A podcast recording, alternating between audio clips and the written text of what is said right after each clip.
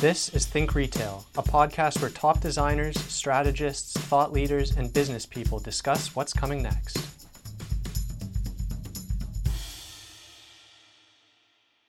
Hi, I'm Melinda, and you're listening to Think Retail. People are what make your company culture. Who are your people? This is the question I'm exploring today with retail HR specialist Suzanne Sears. From emerging job descriptions to COVID shortages to service excellence at the front lines, we're going to talk about how retail brands can become more future focused by finding the right people for the right position. Suzanne, welcome. Well, hello. I'm so pleased to be joining you, and I hope that I can give some insight to people who maybe don't understand how staffing works in retail and especially during COVID. Absolutely. So, can you start us off by telling us a bit about what you do for retail brands and how you got there? Oh boy, how did I get there? Well, my, my entire career basically has been in retail, right from my first part time job selling shoes in high mm-hmm. school. And then I advanced along into management and regional, and then Ontario regional. Um, it came to the point where I ended up owning some of my own stores. So I've done everything from build stores, design and build them from the slab up to secure financing to buying inventory. So you name it, I've pretty well done it. Um, and actually, how I came into recruiting was a bit of a fluke. It never occurred to me, but uh, a person I knew who was a retail, still is a retail recruiter, said, I'm swamped. Can you take this job for me and find somebody and fill that role? So I went and did it for him, and I thought, this is actually fun. I think I'm going to do more of this. so I, I, kept on doing it. He gave me more and more roles to fill. And finally, he came to me about six months later and said, Suzanne, go out on your own. Well, why? He said, because I can't make a living because you're filling all my roles. he says, launch your own company. And I went, I, I, I can't. I don't know anybody. And uh, he said, oh, you'd be fine. And sure enough, that's how it started. And uh, it's just grown from there. So originally it was just recruiting. And then it branched into writing opinion pieces. I do a lot of articles for a lot of magazines, online and otherwise. Um, and then a lot of consulting and basically, it covers the whole spectrum from the boardroom right down to the uh, street front facing people because you can't separate one from the other. So I've been doing uh, this type of guidance and counseling and recruiting for, I guess it's 11 or 12 years now. Wow. You've had your hand in everything. Yeah, pretty much. I mean, it's natural to me mm-hmm. um, because of my background in retail. So maybe that gives me a bit of an edge. I think it's hard for people to jump right out of HR school and go into retail recruiting yeah. because they haven't actually lived it. So yeah. So I want to start at the front lines and then we'll work our way to management. And I, I want to start there because frontline workers had a really tough year last year. They bore the brunt of some of the biggest challenges of the pandemic. And now we've got vaccines approved. There's some hopefulness. Can you kind of give us a level set of what's happening with frontline workers right now in retail? Retailers are desperate to hire them. Frontline workers are very reluctant to go back to work. Mm-hmm. Yeah, so of course. Demand and supply has become a huge problem. Now, most of this lack of supply you're seeing in Toronto and surrounding areas, but it's actually endemic across the country. Um, there's a huge resistance for frontline people to get back into that line of work. It seems counterintuitive. The employers think, oh, thousands of people are laid off. I'll just throw up an ad thousands of people will rush forward and apply. And what they're finding is next to no one's applying. Wow. So they're confused. And from the perspective of the former retail frontline workers, they're like, no, you know, I'm going to take a lot of convincing if I ever return to the, that level of work. Right. So, what can retailers do to bring those frontline workers back into stores? Well, there's a few problems that existed before COVID. Now, going into COVID, retail was understaffed by about 10%. In other words, there were way more vacancies that they hadn't filled to begin with going in. So, what retailers ended up doing, and they tried their hardest, But they basically put the whole workload of all the COVID issues onto just a few, just a few.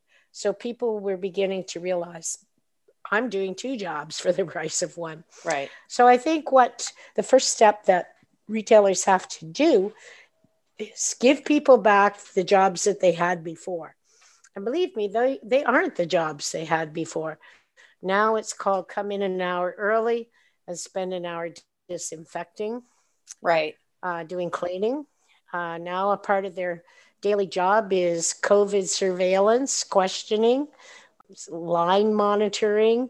These are not what they signed on to do, right? So I think number one, the retailers have to absolutely give them back the jobs they really uh, had before, if, where that's possible. And they're going to have to hire people to do the support work. Um, you know, you take a professional salesperson, to them, come back to do cleaning, that they're it's not really appealing to them. They the minimum wage has to go up. We can't keep I mean at $14.25 an hour in Ontario and I think Calgary's now or uh, Alberta's now at 15, but a lot of the provinces are still inching along at $9 and the, the wage just can't stay that low. Mm-hmm. If you mm-hmm. look historically over the last 20 years, wages have not even closely kept up to the cost of living.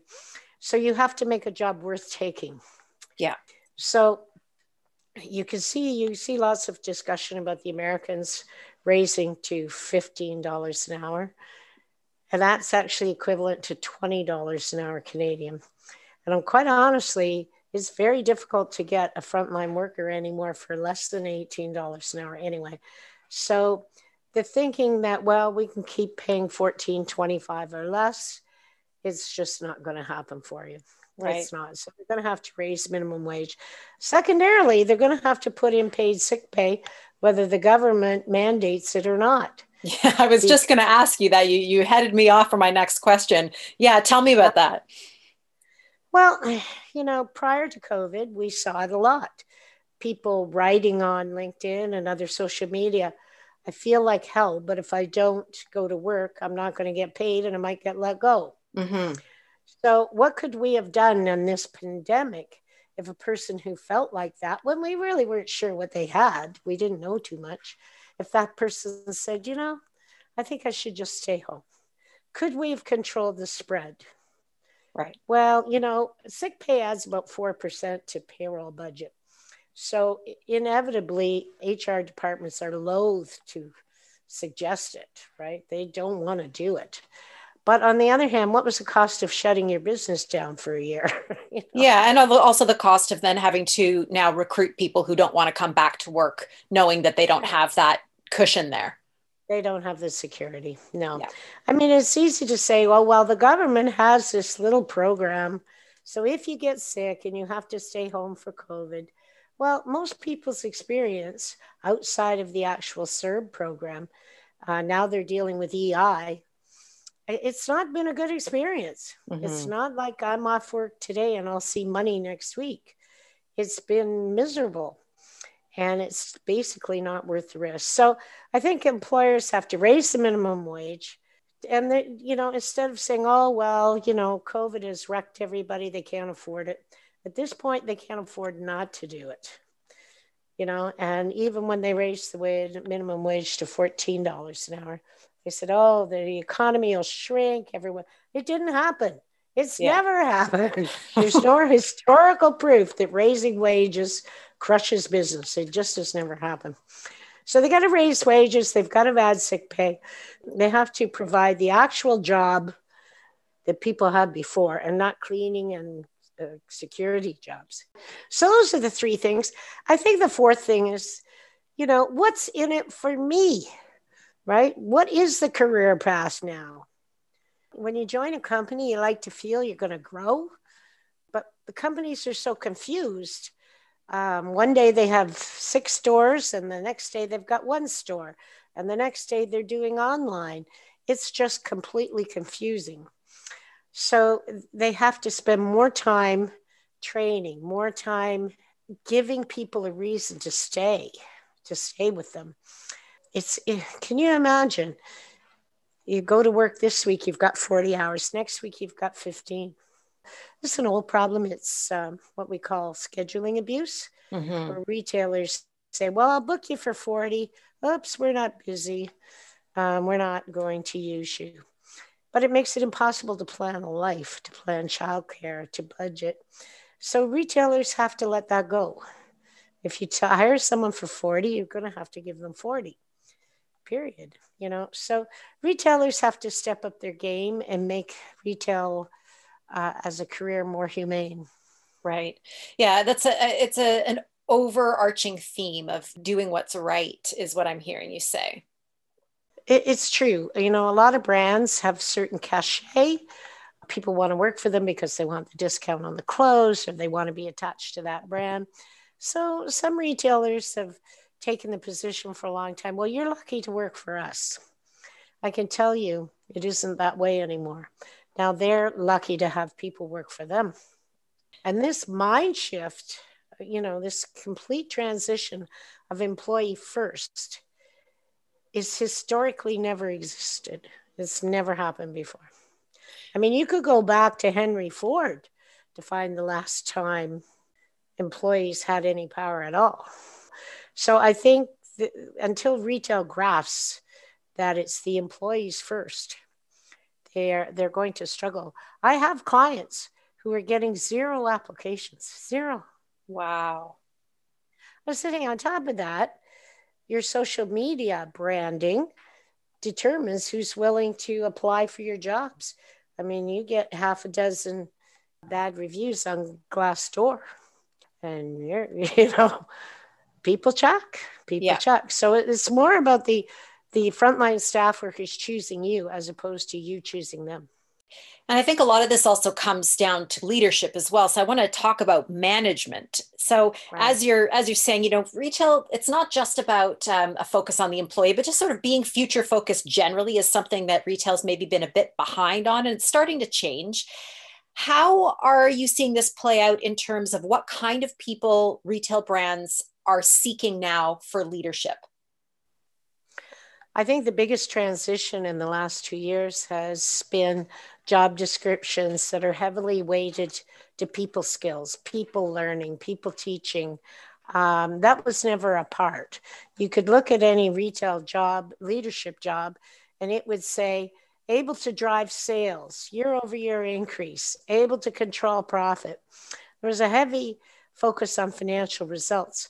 Now, for the first time, you're seeing candidates being evaluated on well, how many people did you train and promote? How do you handle performance reviews? How do you turn around? This was never a big part, maybe a tiny part, but it's a huge part now.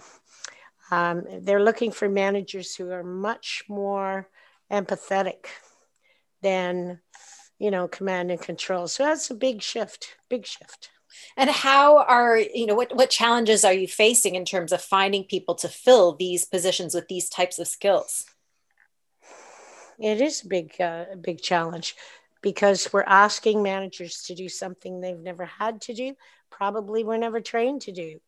I mean, you have to understand that all of that, the, the warm, fuzzy stuff, had basically been shifted to HR. HR would handle the performance reviews. HR would send out policy and procedure. That was shifted to HR while the manager simply focused on driving sales. Well, that's coming off of the HR um, banner and being put more down to the managers. And managers who are just simply sales driven are finding their value is much less. They're being replaced by warmer, inclusive, fuzzier uh, managers. So it is hard to find, but it's not their fault. No one ever asked them to be like that before. But uh, the only way to survive that is if HR puts into play various learning programs. It's interesting. It, about two or three years ago, you almost never saw any companies that had learning managers, adult education teachers, any of those roles. You mm-hmm. almost never saw that. Now it's one of the hottest sectors going. where all these firms are quickly trying to find technology, learning technology, learning managers, training managers. And that's not about product training, it's about interpersonal training, how to work with various personalities. So this is new.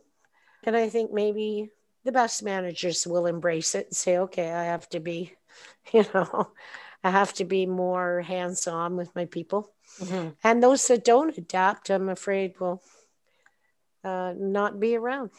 So, if we were to now think about leadership in the sort of head office, those directors, um, how are you seeing a shift there in terms of finding the strongest candidates? Wow. This is a big challenge, and uh, the reason for it is by the time you're a director, you usually have about 10 years' experience in retail at a level below. And so you come into your director's role only with the skills that you've learned to that date. And all of a sudden, it's a whole online world. All of a sudden, you have staff that works half the time remotely. All of a sudden, you know, it's an entire new playbook. Mm-hmm. The people who have been in retail 20 years or more find it hard to adjust. They really do. And some of them have said, nah, this new age stuff I'm not into, I'm leaving. So there is quite a shortage of people with the forward thinking skills.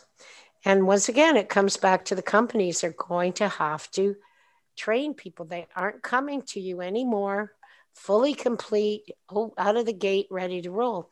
They're going to have to be trained.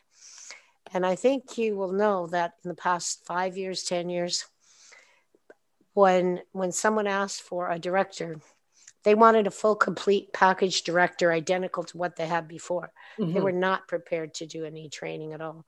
So the overarching theme here from the street to director level is you aren't going to find a surplus of what you want.